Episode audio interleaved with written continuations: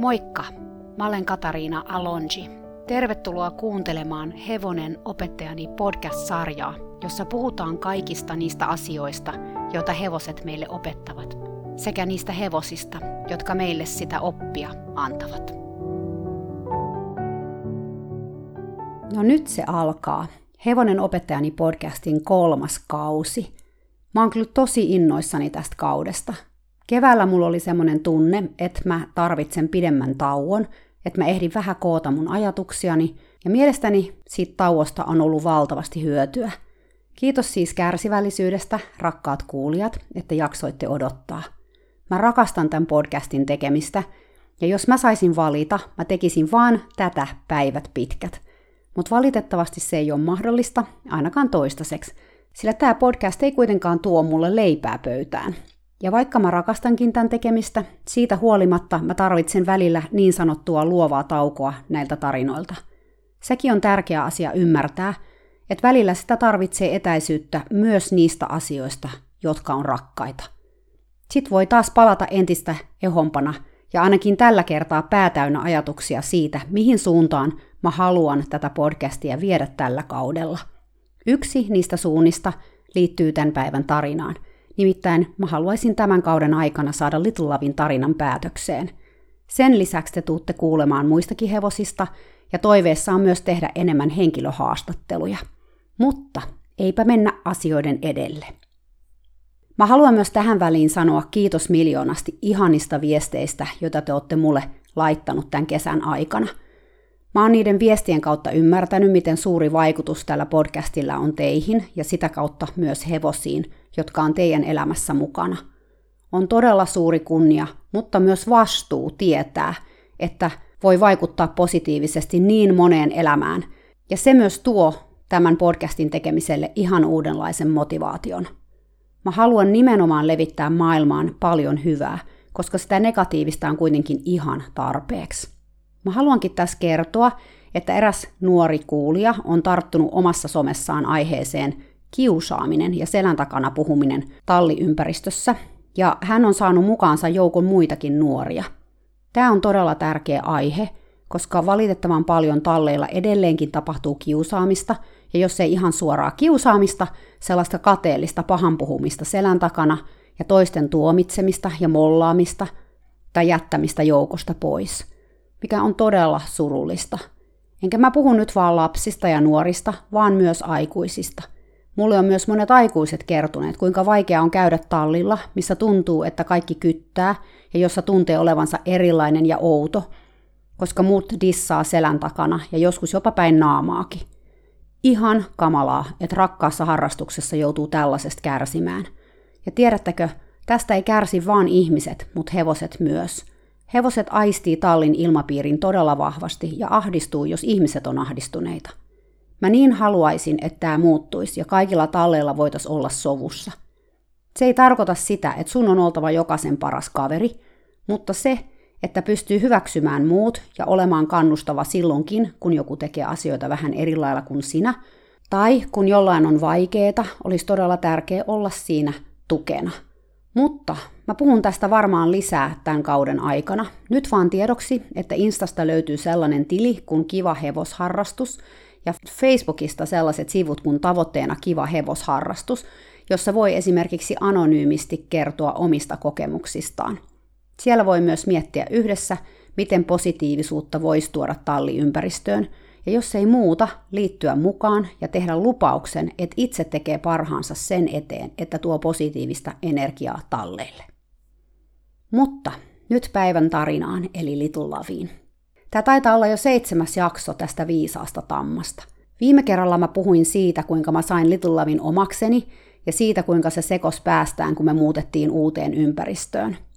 Oikeasti mä ajattelin silloin aluksi, niinä ihan ensimmäisinä päivinä, että kaikki se luottamus, mitä me oltiin siihen mennessä rakennettu yhdessä, oli mennyttä. Tai itse asiassa mä epäilin, että sitä ei ollut koskaan ollut olemassakaan. Mutta miltä tämä näytti, tämä hevosen sekoaminen päästään, siis ihan konkreettisesti? No mä haluaisin antaa ihan muutaman esimerkin, koska niin usein ihmiset puhuu siitä, että hevonen sekos, mutta jokaisen hevosen kohdalla se niin sanottu sekoaminen näyttää ehkä vähän erilaiselta. Lilon kohdalla se oli muun muassa sitä, että se käyttäytyi kuin mua ei olisi olemassakaan. Kaikki taluttaminen oli jyräämistä, karsinassa se hyöri ja pyöri, ja kaikin puolin se tuntui ahdistuneelta ja vähän myös villiltä. Mä jätin sen aika lailla rauhaan ensimmäisen kolmen päivän aikana. Mä käsittelin sitä vaan silloin, kun mun oli pakko. Koska mulla ei ollut hajuakaan, milloin se oli ollut viimeksi toisen hevosen kanssa kosketuksissa, mä en todellakaan laittanut sitä kimppaan Cole-ruunan kanssa aluksi, vaan ne tarhas vierekkäisissä laidunlohkoissa. Tässäkin oli ihan tarpeeksi Lilolle. Se sinkoili omassa aitauksessaan sinne tänne ensimmäisen tunnin ennen, kun se alkoi vähän rauhoittumaan ja syömään.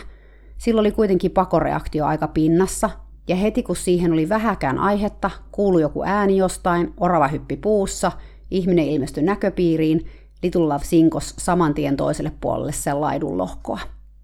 Tallissa tämä sama meno jatku. Karsinaane oli oikeastaan ihan turha mennä, muuta kuin riimua laittamaan, koska Lilo vaan pyöri siellä hermostuneena. Se oli tottunut olemaan karsinassa, jossa oli kalterit, ja silloin se ei voinut koskea vieressä asuvaa hevosta. Mutta näissä karsinoissa oli vain matalat seinät, joten Cole, joka oli ehkä jotain 170 korkea puoliverinen, pystyi laittamaan päänsä Lilon puolelle ihan helposti.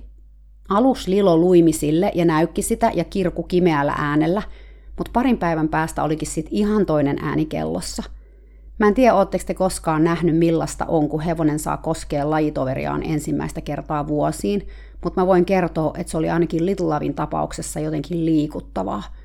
Tamma meni siltä istumalta kiimaan, eikä halunnut mitään muuta kuin hiplata koulia ja antaa sen hiplata ja hoitaa itseään.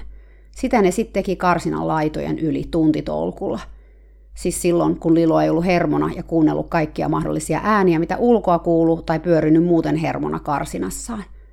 Joten voitte kuvitella, että tässä vaiheessa oli ihan sama, olinko mä olemassa vai en, koska se ei todellakaan nähnyt tai kuullut mitään, mikä liittyy muuhun. Tämä onkin tärkeä asia muistaa, siis se, että muutto on hevoselle aina stressaava tapahtuma – jos hevonen kokee yllättäen jotain stressaavaa, sen veressä alkaa virtaamaan adrenaliinia, noradrenaliinia ja kortisolia. Adrenaliini on välittäjäaine ja hormoni, jota erittyy suorituskykyä vaativissa stressitilanteissa, esimerkiksi kaiken fyysisen rasituksen yhteydessä, mutta myös erityisesti osana pako- ja taistelureaktiota. Samalla erittyy myös kortisolia, joka on toinen stressihormoni, mutta huomattavasti pitkävaikutteisempi kuin adrenaliini. Adrenaliinin puoliintumisaika on lyhyt, eli se poistuu kehosta nopeasti, mutta kortisolin puoliintumisaika on huomattavasti pidempi, melkein pari tuntia. Tämä tarkoittaa sitä, että se pysyy siis veressä senkin jälkeen, kun se stressaava tilanne on ohi. Eli jos se itsekin oot stressaavassa tilanteessa, vaikka säikähdät jotain tosi pahasti, kestää hetken, että elimistö palautuu stressistä normaalille tasolle. Näiden hormonien tarkoitus on stressaavassa tilanteessa auttaa meitä – ja lyhytkestoisissa stressaavissa tilanteissa kortisoli ja adrenaliini voi nostaa sekä henkistä että fyysistä suoritustasoa. Tämä pätee siis ihmisiin ja hevosiin yhtä lailla. Eli ne on siis hyödyllisiä meille tällaisessa tapauksessa. Ne ongelmat oikeastaan alkaa vasta, jos stressi pitkittyy. Eli jos stressireaktio on voimakas tai stressihormonia erittyy liian usein eikä elimistö pysty palautumaan, syntyy kroonista stressiä – Tämä voi nyt olla esimerkiksi hevoselle se muutto, kun kaikki rutiinit vaihtuu, ympäristö ja ympärillä olevat hevoset on uusia ja niin edelleen. Tällöin kortisoli on se, mikä ottaa näistä hormoneista sen etupenkkipaikan. Mutta vaikka siitä on ollut äkillisessä stressissä hyötyä, siitä kortisolista, pidemmällä aikavälillä suuri määrä kortisolia elimistössä on elimistölle haitaksi. Nämä haitat kohdistuu niin mieleen kuin kehoonkin, sillä ihmistä tai hevosta ei ole luotu toimimaan jatkuvan stressin alasena. Vähitellen stressihormonien määrä veressä laskee normaalille tasolle, mutta tähän menee tilanteesta ja erittyneiden hormonien määrästä riippuen aikaa. Ennen kuin se stressihormonien määrä laskee, elimistö ei pysty toimimaan normaalisti ja stressin aiheuttama jännitystila pysyy päällä, eli sympaattinen hermosto on aktiivinen. Eli voit kuvitella, jos tällaisessa tilassa olevaa hevosta lähtee ratsastamaan – voi olla, että se ei mene ihan niin kuin elokuvissa, koska hevonen on jo valmiiksi stressaantunut. Se tarkoittaa siis sitä, että myös sen reaktiot on silloin aika herkässä. Siksi mä annoinkin Lilon vaan olla ensimmäisen viikon muuton jälkeen, enkä tehnyt sen kanssa juuri mitään muuta kuin vein sen päiväksi ulos sinne laitumelle ja toin sisään illalla. Lisäksi muutama päivää muuton jälkeen mä vähän taluttelin sitä pihalla sekä kentällä. Lähinnä me tutkiskeltiin paikkoja, ei muuta. Oli mielenkiintoista huomata, että tutut jutut ja toimenpiteet, nekin, jotka ei välttämättä ollut Lilon lempiasioita, oli ne asiat, jotka sai Lilon laskeutumaan takaisin maan pinnalle ja tulemaan mun kanssa jonkinnäköiseen yhteyteen. Eräs tällainen asia oli kengitys. Lilo oli repinyt etujalasta kengän pois, ja kun kengittäjä tuli laittamaan sen takaisin, mä aluksi ajattelin, ettei siitä tule mitään, kun hevonen oli niin kiihtynyt vielä sinä päivänä, mutta yllättäen tämä tuttu kengitysrutiini rauhoitti Litulavin hetkeksi. Toinen tällainen asia oli jalkojen suihkutus vedellä, asia, jota Lilo ei mitenkään rakastanut, mutta joka oli tuttu asia. Siksi mä muun muassa päädyin myös harjaamaan Liloa, vaikka yleensä se harjaaminen ei ollut mitenkään sen lempipuuhaa, mutta nyt Lilo selkeästi tukeutui tähän tuttuun toimenpiteeseen kuin hukkuva oljenkorteen. Hevoset tykkää rutiineista, joten stressaavassa tilanteessa lievästi epämiellyttäväkin rutiini voi antaa turvaa. Kun me oltiin oltu uudessa korissa noin viikko, me lähdettiin Lilon kanssa maastoon Pekin ja Koulin seuraksi. Peki lähti reissuun ratsain, ja mä lähdin Lilon kanssa maasta käsin. Mä valitsin olla maassa, koska ensinnäkin meillä ei ollut juuri sillä hetkellä mitään satulaa, mutta myös siksi, että Lilo oli aina rauhallisempi taluttamalla. Ja tähän täytyy sanoa, että Peki oli tämän asian suhteen ihan mahtava. Hän ei koskaan kommentoinut sitä, että mä taluttelin Liloa joka paikkaan, vaikka hän itse olisi mieluummin kuollut, kun lähtenyt Colein kanssa taluttaen jonnekin.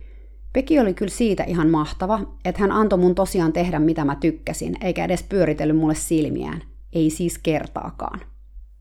Mutta siis, ensimmäistä kymmenen minuuttia tästä meidän maastolenkistä, kun me oltiin menty portista läpi, Litulla oli aivan silmät pystyssä ja oli aika jännittynyt, mutta se seurasi kuitenkin Colea ihan mielellään.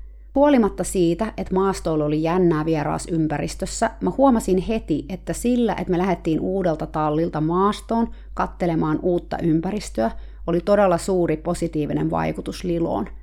Me käytiin sen viikon aikana useita kertoja maastossa Pekin ja Koulin kanssa, ja jokainen maastolenkki rauhoitti Little Lavia silmin nähden, kunnes lopulta se vaikutti, etenkin siellä kotipihassa, jo samalta hevoselta, mikä se oli ollut loppujen lopuksi siellä vanhallakin tallilla. Mähän olin siinä vaiheessa jo useita vuosia tehnyt sen kanssa kaikenlaista, ennen kuin siitä tuli mun oma. Joten jonkinlainen suhde meillä jo oli ollutkin. Oli todella helpottavaa huomata, ettei se kaikki ollut valunut hukkaan. Oli tosiaan mielenkiintoista myös huomata, että maastoilu jotenkin sai Lilon rauhoittumaan uuteen paikkaan, tai oli tärkeä osa sitä prosessia – Mä uskon, että tämä johtui siitä, että kun me käveltiin ristiin rastiin ympäröivää maaseutua, se auttoi Litulavia hahmottamaan lähiympäristöä. Hevosille, jotka luonnonoloissa vaeltaa useita kymmeniä kilometrejä päivässä, on luonnollista niin sanotusti kartoittaa ympäristöä siltä varalta, että niiden pitäisi jostain syystä paeta. Tämä meidän maastoilu laittoi Pekin pienen tallin Lilon sisäiselle kartalle, mikä on tärkeä asia saaliseläimelle – tai varmasti ihan kelle tahansa eläimelle. Mä huomasinkin jo kolmannella maastoretkellä, että Lilo tavallaan tutki paikkoja. Sen sijaan, että se olisi pelännyt jotain, se päinvastoin suhtautui uusiin asioihin uteliaasti. Välillä Kolki jäi tuijottelemaan asioita, ja tietenkin Lilokin silloin pysähtyi.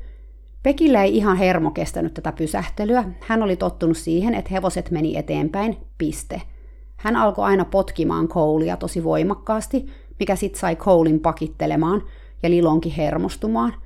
Mä itse olin tässä vaiheessa niin eri paikassa tämän asian kanssa kuin Peki, sillä jos Lilo halusi katella jotain asiaa pidempään, mä jäin myös katselemaan sitä ja odottelemaan, että milloin Lilo olisi valmis menemään eteenpäin. Mä en oikeastaan edes juuri pyytänyt sitä eteenpäin tässä vaiheessa enää. Mä saatoin kyllä kysyä siltä, että oliko se valmis liikkumaan ojentamalla käden sitä kohti, ja yleensä kun Lilo oli valmis, se vastasi tähän kutsuun ja lähti seuraamaan mun kättä. Mutta jos se ei ollut valmis, se ei lähtenyt, ja sitten me seistiin ja mietittiin. Mikä ei yleensä kestänyt kovin kauaa, jos mä olin liikkeellä maasta käsin.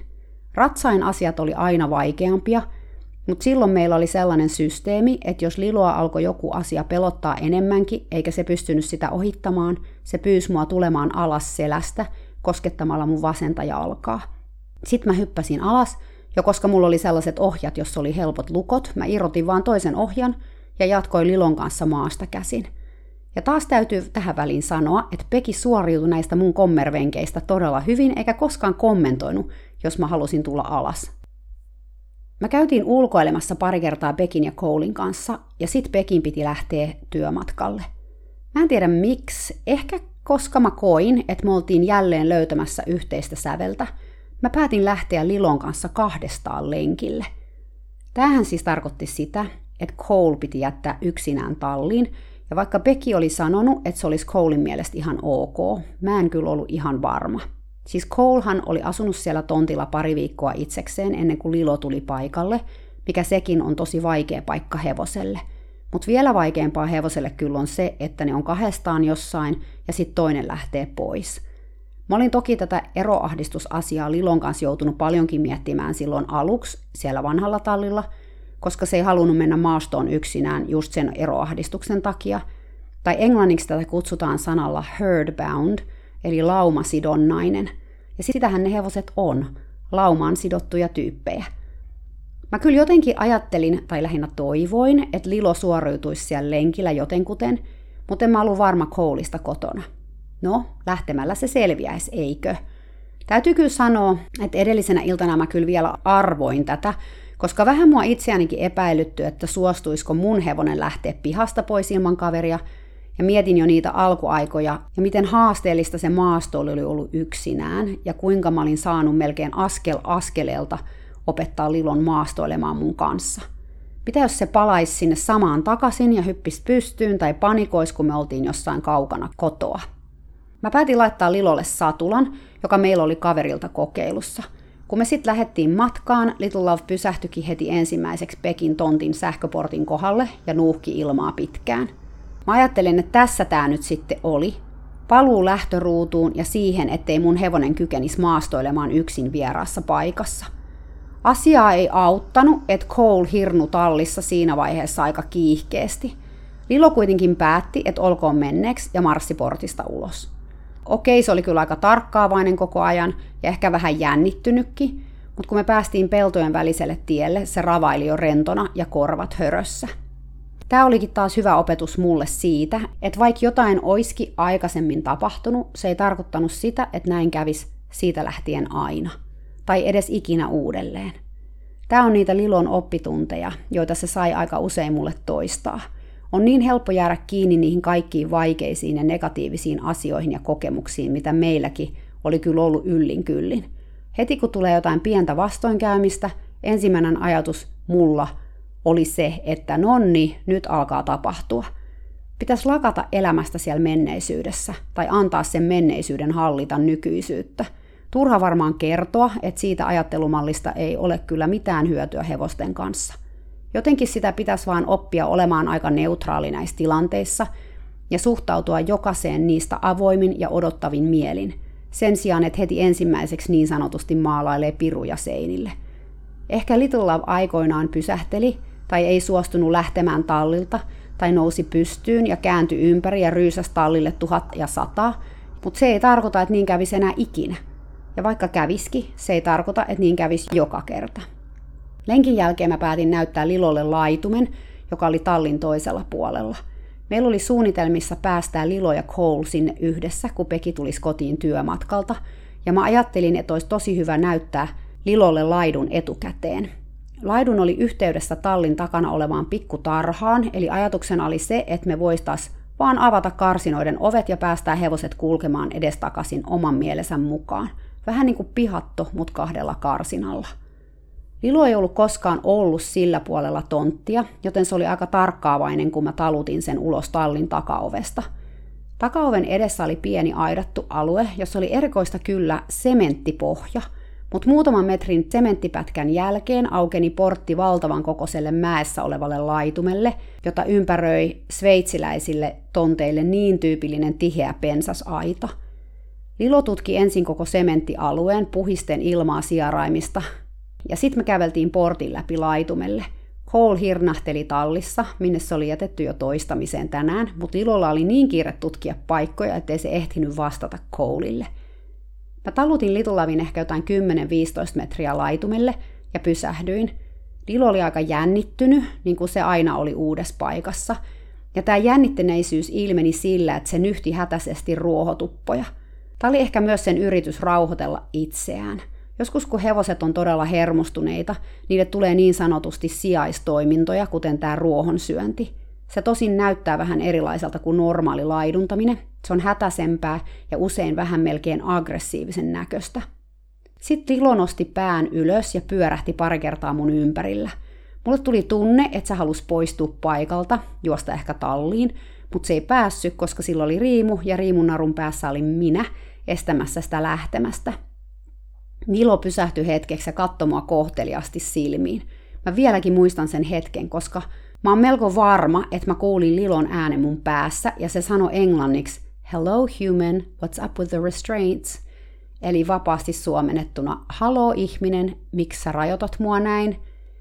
Niinpä, miksi mä rajoitin mun hevosta pitämällä sillä riimua ja taluttamalla sitä laitumella, joka oli aidattu? Miksi mä vaan vois päästää sitä vapaaksi ja antaa sen itse tutkia paikkoja? Mä en ollut enää tallilla, missä hevosen piti aina olla kiinni, jopa silloin kun oltiin aidatuilla alueilla – Mä kävelin Lilon luo ja päästin sen vapaaksi. Heti ensimmäiseksi se kääntyi kannoilla ja ravas mään ylös tallin suljetulle ovelle. Mä annoin sen mennä, koska mitäpä muutakaan mä olisin voinut tehdä. Lilo oli vapaa tekemään mitä se halusi siinä hetkessä. Mä kävelin kuitenkin vähän lähemmäs tallia ja otin maasta kepin ja aloin heittää sitä Chaille, mun koiralle, joka ilahtui yllättävästä leikkihetkestä. Siinä mä sit heittelin keppiä hetken koiralle, samalla pitäen silmällä Liloa, jotka tutki sitä sementtialuetta uudelleen. Sitten yhtäkkiä tutkittuaan sitä aluetta joku viisi minuuttia, Lilo käveli mun ohi laitumelle. Noin vaan, silmääkään räpäyttämättä. Lilo ei kuitenkaan mennyt kovin kauas. Se pysähtyi jotain kymmenen metrin päässä musta ja jäi kuuntelemaan naapurin tontilta kuuluvia ääniä. Sitten se sai hepulin, kääntyi ja laukkas mun ohi tallin takaovelle, melkein liukastuen sementillä mennessään. Mä heittelin Chaille vielä hetken keppiä, mutta Lilo ei tullut enää takaisin laitumelle, mikä oli tietysti ihan ok. Mä olin päättänyt tehdä tämän kaiken uudelleen seuraavana päivänä ja sitä seuraavana ja sitä seuraavana. Mä olin taas oppinut jotain tärkeää, siis sen, että mun piti vaan yrittää antaa Lilolle mahdollisimman paljon vapautta tutkia uusia paikkoja ja asioita. Jos se oli vapaana, se saattoi poistua takavasemmalle aina kun se halusi. Toisaalta, jos se halusi jäädä tutkiskelemaan paikkoja, se saattoi tehdä senkin. Mä halusin antaa Lilolle vapauden valita asioita, koska mä tiesin, että valitseminen oli voimaannuttavaa.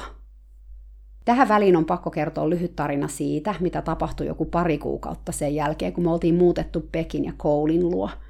Mä olin ollut Lilon kanssa kentällä oleilemassa, me oltiin vähän juostu yhdessä, mutta enimmäkseen vaan hengailtu – Kenttä oli aidattu vaan kolmelta sivulta, joten me oltiin kehitelty siihen sellainen narusysteemi, jolla saatiin se aukinainen lyhyt sivu myös suljettua.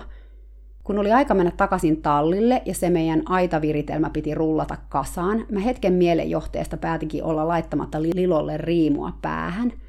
Kentällä oli ehkä joku 50 metriä tallinovelle, tai 70 metriä, ja Pekin koko tonttihan oli aidattu, joten sikäli ei ollut mitään vaaraa, että hevonen häipyisi johonkin taivaan rantaan. Kun mä siinä sitten rullailin sitä meidän aidan tekelettä kasaan, Lilo vaelteli siinä kentän avoimessa päädyssä, mutta kun mä olin saanut sen aidan pakettiin ja lähdin kävelemään sitä kohti, se lähtikin kävelemään kohti tallia.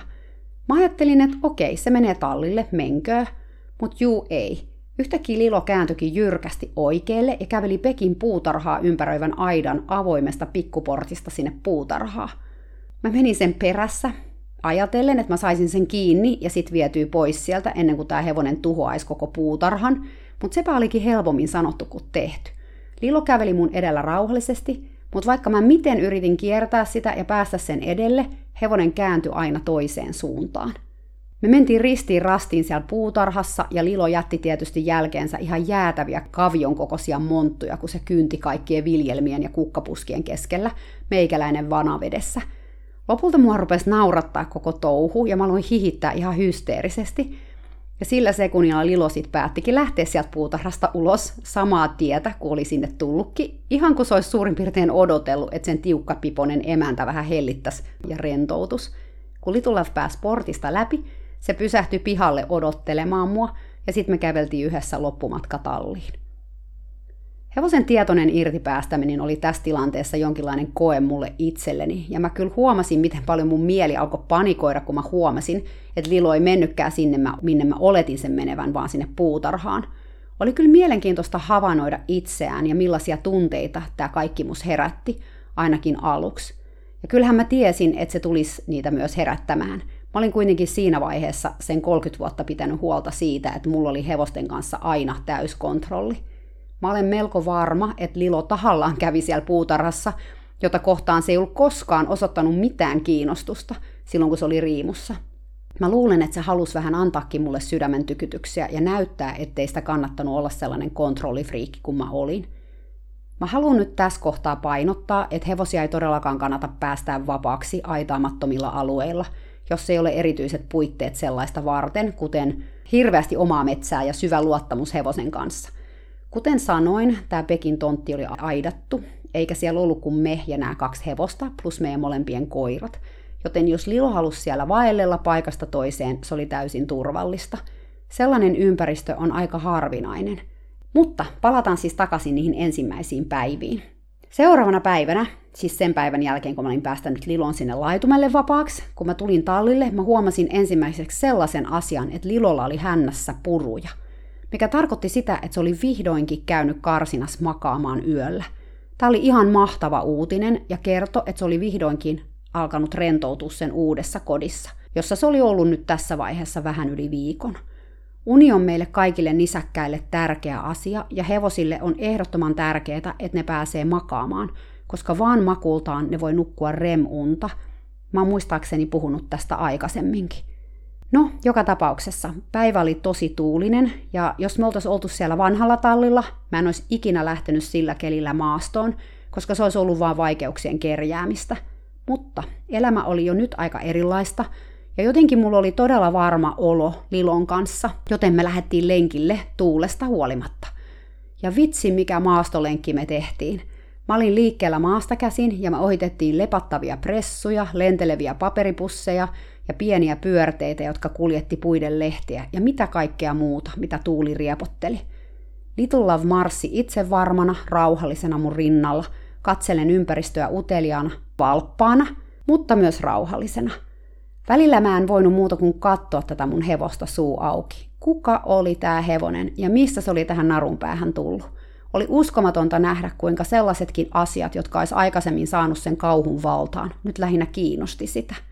Aivan lenkin lopuksi meidän piti kävellä usean talon ohi, ja niiden pihoilla aina tapahtui jotain, mikä sai Lilon varuilleen, koska sillä oli kokemuksia tällaisista taloista ja niiden pihoista. Milloin pihoilta oli syöksynyt haukkuvia koiria, milloin lasten futispalloja oli lennellyt pään yli. Kaiken näköistä oli tapahtunut tällaisten talojen läheisyydessä. Lilo jännitty nytkin, mutta me päästiin talojen ohi ehjin nahoin – Little silmät oli kyllä lautasen kokoset, mutta se silti säilytti uteliaisuutensa ja halusi muun muassa haistella puoliksi avonaista roskista. Mä voin uskoa silmiänä, kun se teki tämän. Jäljellä oli vielä yksi talo oikealla ja sitten me ylitettäisiin tie ja oltaisiin Pekin omalla pikkutiellä. Kun me lähestyttiin tätä viimeistä taloa, kulman takaa tulikin auto, joka pysähtyi talon eteen. Autosta tuli ulos neljän hengen perhe, ja heistä jokainen pysähtyi tuijottamaan mun hevosta – Mun ensimmäinen ajatus oli, voi ei, älkää vaan tulko tänne, Lilo ei suoriudu tällaisissa tilanteissa kovin hyvin. Mutta samanaikaisesti mä yritin hengitellä ja pysyä rentona. Little Love pysähtyi. Sen silmät oli aika pystyssä, kun se tarkkaili taloa, talon pihaa ja lopulta myös neljää innokkaan näköistä ihmistä, jotka lähti tulemaan meitä kohti. Perheen isä nyökkäs mulle ja kysyi, pelottiko hevosta. No, se on ehkä vähän epävarma, täällä on niin paljon kateltavaa, mä sanoin neutraalisti. Samalla mä tarkkailin Liloa. Mä halusin varmistaa, ettei se yhtäkkiä saisi jotain laakea ja jyräistän perheen yli tai jotain. Voidaanko me taputtaa sitä, perheen äiti kysyi. En mä tiedä, mä ajattelin. Lilo seisoi kuin patsas. Se oli valppaan näköinen, mutta kun lapset, jotka oli ehkä jotain kahdeksan ja yksitoista, käveli sen eteen, Lilo laski päänsä niin, että lapset yls koskemaan sen naamaa – Mä oikeasti pidätin vaan mun hengitystä samalla kun katsoin sanattomana, kuinka mun hevonen antoi koko perheen koskea sen päätä ja silitellä sen kaulaa. Lilo ei niin sanotusti liikauttanut eväänsäkään, vaikka lapset seiso suoraan sen edessä ja sen vieressä, täysin vailla pelkoa tämän ison eläimen edessä. Onpa se kaunis, perheen isä sano. Älä muuta sano, eikä vaan kaunis, vaan jumalattoman viisas. Mulla nousi tunteet niin pintaan tässä tilanteessa, että mä pystynyt melkein puhumaan. Me juteltiin hetki Lilosta ja hevosista, sit meidän oli aika lähteä. Ja niin me jatkettiin matkaa kotitallille – Lilo ja mä kävele vierekkäin. Kun mä katoin taakseni, mä näin kuinka ne kaksi lasta vilkutti meille. Ja mä sain kyllä tehdä kaikkeni, etten alkanut poraamaan siinä hetkessä ihan täysiä. Litulla huokas syvään, ikään kuin vapauttaen sen kaiken tunnelatauksen, mitä silläkin oli varmaan siinä tilanteessa ollut. Se oli varmaan vaatinut siltä paljon, olla vaan siinä hetkessä ok.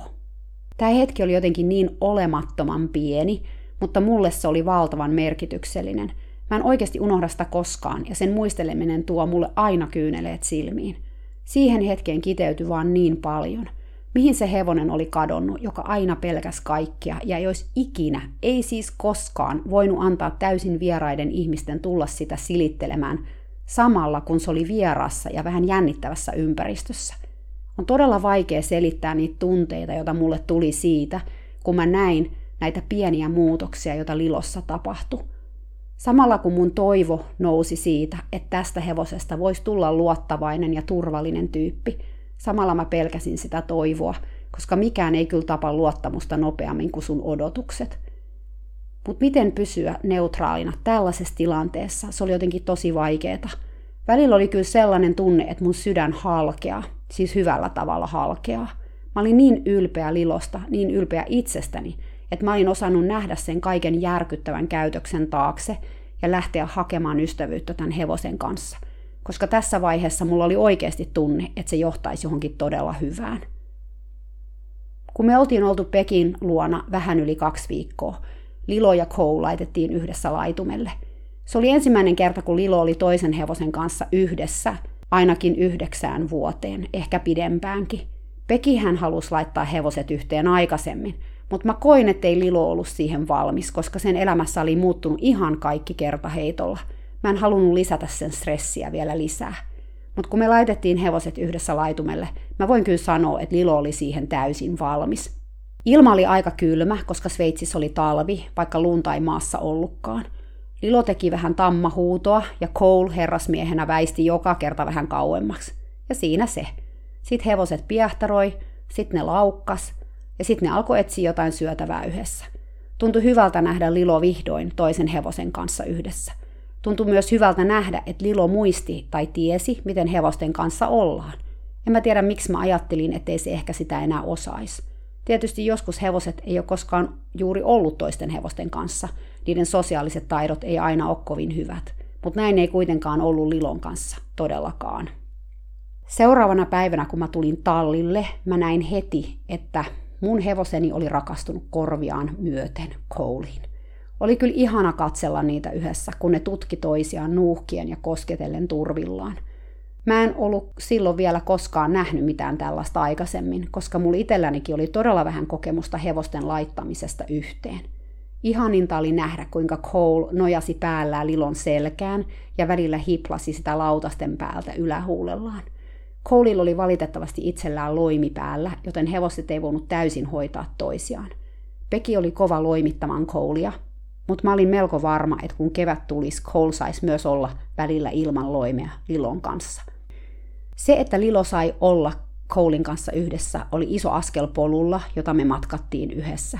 Sen päivän jälkeen Little oli jälleen erilainen. Jonkinlainen sisäinen rauha oli laskeutunut mun tammaan. Mä uskon, että Ilo oli todella kärsinyt siitä, ettei se saanut koskea toisia hevosia. Se ei enää loppuelämänsä aikana joutunut elämään sellaista elämää. Sillä oli tulevat vuodet aina ystävä tai useitakin ystäviä. Mutta siitä sitten myöhemmin lisää, kun mä kerron meidän matkasta Suomeen ja siitä, miten Lilo täällä Suomessa asuu. Kun me oltiin oltu kolme viikkoa Pekin luona, mä kirjoitin mun päiväkirjaan näin. On vaikea kuvailla, mitä mä tunnen, kun mä olen Little Lavin kanssa. Se on niin erilaista kuin aikaisemmin. Kun se oli toisella tallilla, eikä ollut vielä mun, aika joka nyt tuntuu jääneen valovuosien taakse, meidän välillä oli hyvin erikoinen ja vähän outokin yhteys. Me hengailtiin yhdessä ja mulla oli aina tunne, että Lilo oli niin surullinen, niin väsynyt. Mutta mun seura toisen kontrolloituun vankilaelämään pienen hippusen valoa. Ja nyt Lilo ei ole edelleenkään vapaa, jos ajatellaan tätä vapauden kautta. Mutta jotain massiivista on liikahtanut tämän hevosen sisällä paikaltaan, ihan kuin joku kivi olisi nostettu pois oviaukon edestä, blokkaamasta auringon valoa. Mikä ero pienillä asioilla voi olla? Miten isot seuraukset sellaisilla asioilla voi olla, kuten vaikka sillä, ettei hevosella ole koko ajan loimea päällä? Siksi mä teen iltatallin niin, että hetkeksi mä otan koulin loimen pois, kun hevoset on tullut talliin. Heti kun mä teen sen, Cole ja Lilo menee lähekkäin ja alkaa kosketella toisiaan karsinoiden seinän yli. Ne ei edes varsinaisesti hoida ja rapsuttele toisiaan, vaan ne nimenomaan koskettelee hellästi, tutkivasti, pehmeästi. Tätä jatkuu noin 10 minuuttia, ja oikeasti tämä on kuin joku hevosten versio suutelemisesta. Mä en koskaan häiritse heitä, vaan laittelen sillä välin ruokia ja lakasen lattioita ja annan Little Laville ja Coleille sen ajan, minkä he tarvitsevat. Jossain vaiheessa ne aina lopettaa ja alkaa syömään heiniä. Silloin mä tiedän, että mä voin mennä Colein karsinaan ja laittaa sille loimen takaisin selkään. Että tällaisia päiväkirjamerkintöjä mulla oli silloin, melkein kymmenen vuotta sitten. Se oli todellinen käännekohta mun ja Lilon suhteessa, kun Lilosta tuli mun oma ja me muutettiin Pekin luokse. Me voitiin vihdoin tehdä niitä asioita, mitä haluttiin ja niin kuin me haluttiin. Mulla oli mahdollisuus todella tutustua Liloon ja se pääsi elämään vähän enemmän hevosen näköistä elämää. Sillä oli todella iso merkitys, että se sai olla ulkona koko päivän toisen hevosen kanssa. Mä luulen, että kaikista asioista, mitä muuttu, sillä oli se suurin merkitys tämän hevosen elämässä. Se vakuutti mut kyllä siitä, että se on tärkein asia hevosille, että ne saa olla yhdessä muiden hevosten kanssa. Ehkä jopa se tärkein.